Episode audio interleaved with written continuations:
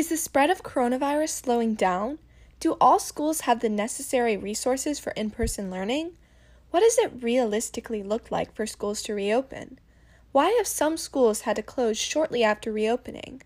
What steps need to be taken for schools to remain open? Welcome back to Stethoscope Podcast. I'm Stephanie Ayler, and today's episode will be an update on education in the midst of a pandemic.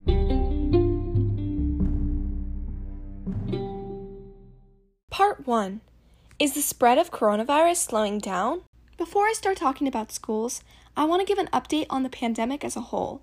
With many schools reopening, sports playing again, and people going back to work, it's easy to forget that we are still in a pandemic. While cases peaked around late July, the coronavirus is still very much prevalent in the US, with an average of 41,000 cases per day reported last week by the New York Times. Right now, America has about 6.3 million cases and 190,000 deaths. The average number of deaths per day is still very high, with an average of 850 per day so far in early September. This is far more than the average deaths reported in early July. According to CNN, 410,000 coronavirus deaths are predicted by January 1st. This translates to 220,000 Americans dying in four months. The next few months are a crucial time in the U.S. As we are still awaiting the arrival of a widespread vaccine, it is important that we continue to decrease the amount of COVID cases so we can prevent as many deaths as possible. So, as schools reopen, the health and safety of both students and the country in general should be of utmost importance.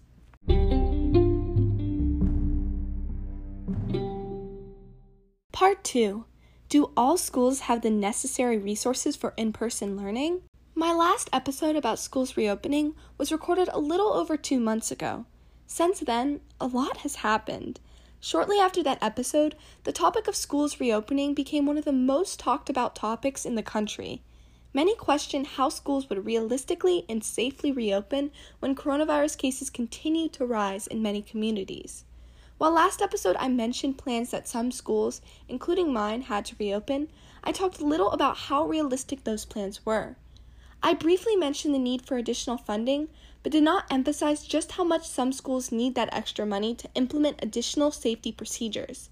According to the New York Times, in March, only $13.5 billion was given to K 12 education in the federal relief package, which was less than 1% of the total stimulus. With many resources such as additional teachers, new air filtration systems, and additional cleaning services needed for a school to be as safe as possible in reopening, many education groups quickly expressed that this was not enough funding. As this topic was put in the national spotlight, many leaders called for all schools to reopen, regardless of financial circumstances. In late July, however, CNBC reported that Senate Republicans reserved 70 billion for K through 12 schools, but this money was mainly allocated to in-person learning. Additionally, some say that 70 billion may not be enough, claiming that K through 12 schools need at least 200 billion from Congress to meet CDC guidelines to reopen safely. Federal, state, and local governments have been fighting as a result. In my county, for example, the local school district voted to suspend the reopening of schools. Florida Governor Ron DeSantis challenged this as he threatened to withhold funding from the district if schools remain closed for in person learning.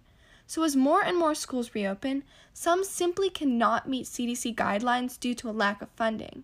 But additionally, some schools have been pressured to reopen as a result of funding threats from the state and federal governments.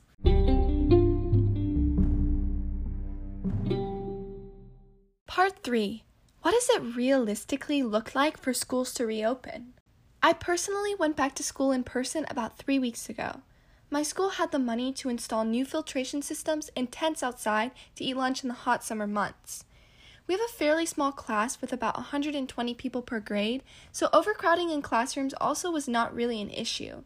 So, as I was saying in my last episode about schools, I was excited to go back.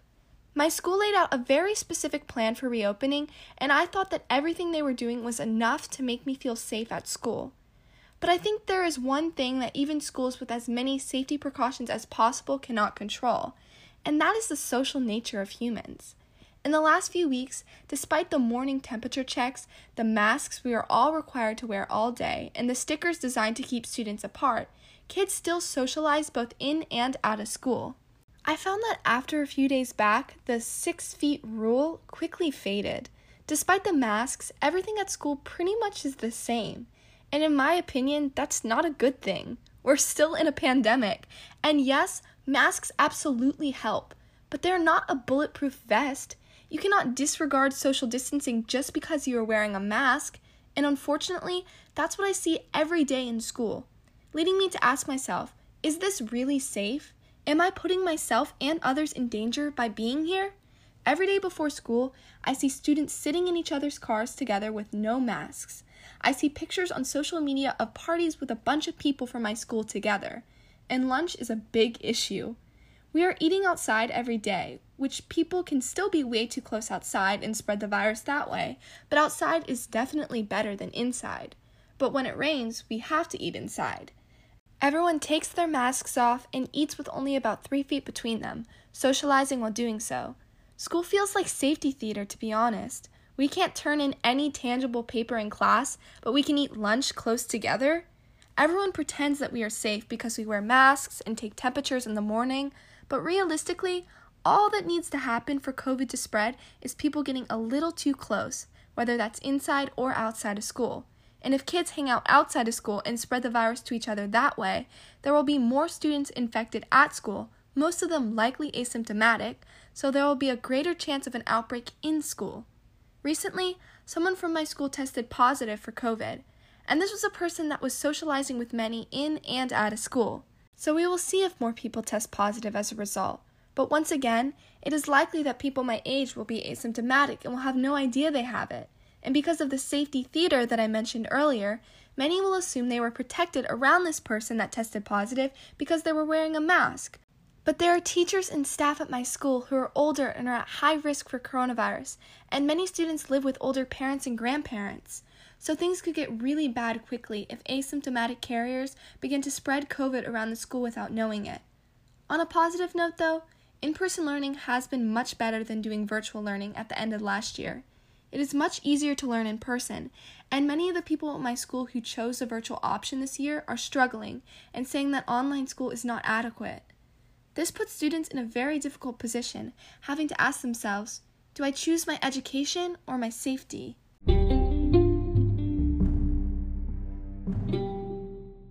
Part 4 Why have some schools had to close shortly after reopening? School is simply not designed to be socially distanced. That's why it's been so hard for schools to prevent the spread of coronavirus. So many schools, including colleges, high schools, and elementary schools, have had to close shortly after opening. Federal guidelines for when exactly a school should close remain unclear, but most say that just one case isn't enough for a school to close, but multiple kids from different areas of the school is enough. The New York Times reports some closures, sharing that 200 employees have been prevented from going to work in a school district in Georgia. In Indiana, a high school closed and switched to virtual learning after being open for only two days. And many colleges, such as UNC Chapel Hill, have had to switch to online classes after clusters of students tested positive for coronavirus. This comes as 51,000 coronavirus cases have been reported at more than 1,000 college campuses. CNN reports that Dr. Megan Ranney, a physician and associate professor of emergency medicine at Brown University, identifies that it is just not paying attention to human psychology if you think you're going to be able to put those kids back together and not have them go and party. This is exactly what I've seen at school. It is just unrealistic to expect kids not to socialize and spread coronavirus, even with as many safety measures as possible being taken by schools.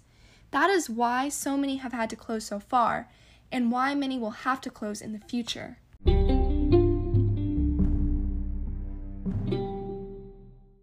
Part 5 What steps need to be taken for schools to remain open? For schools to remain open, there has to be a willingness to actually enforce social distancing. There also must be rules for what students can do out of school if they want to attend school in person. If a person is not being responsible out of school, they should not be allowed to put others in danger by attending school in person. The only way in person learning will work is if there's a joint effort by both students and staff to do their part in keeping the group as a whole safe. Thank you so much for listening to Stethoscope. Once again, I'm Stephanie Ayler. Be smart, be safe, be informed, and I'll see you next time.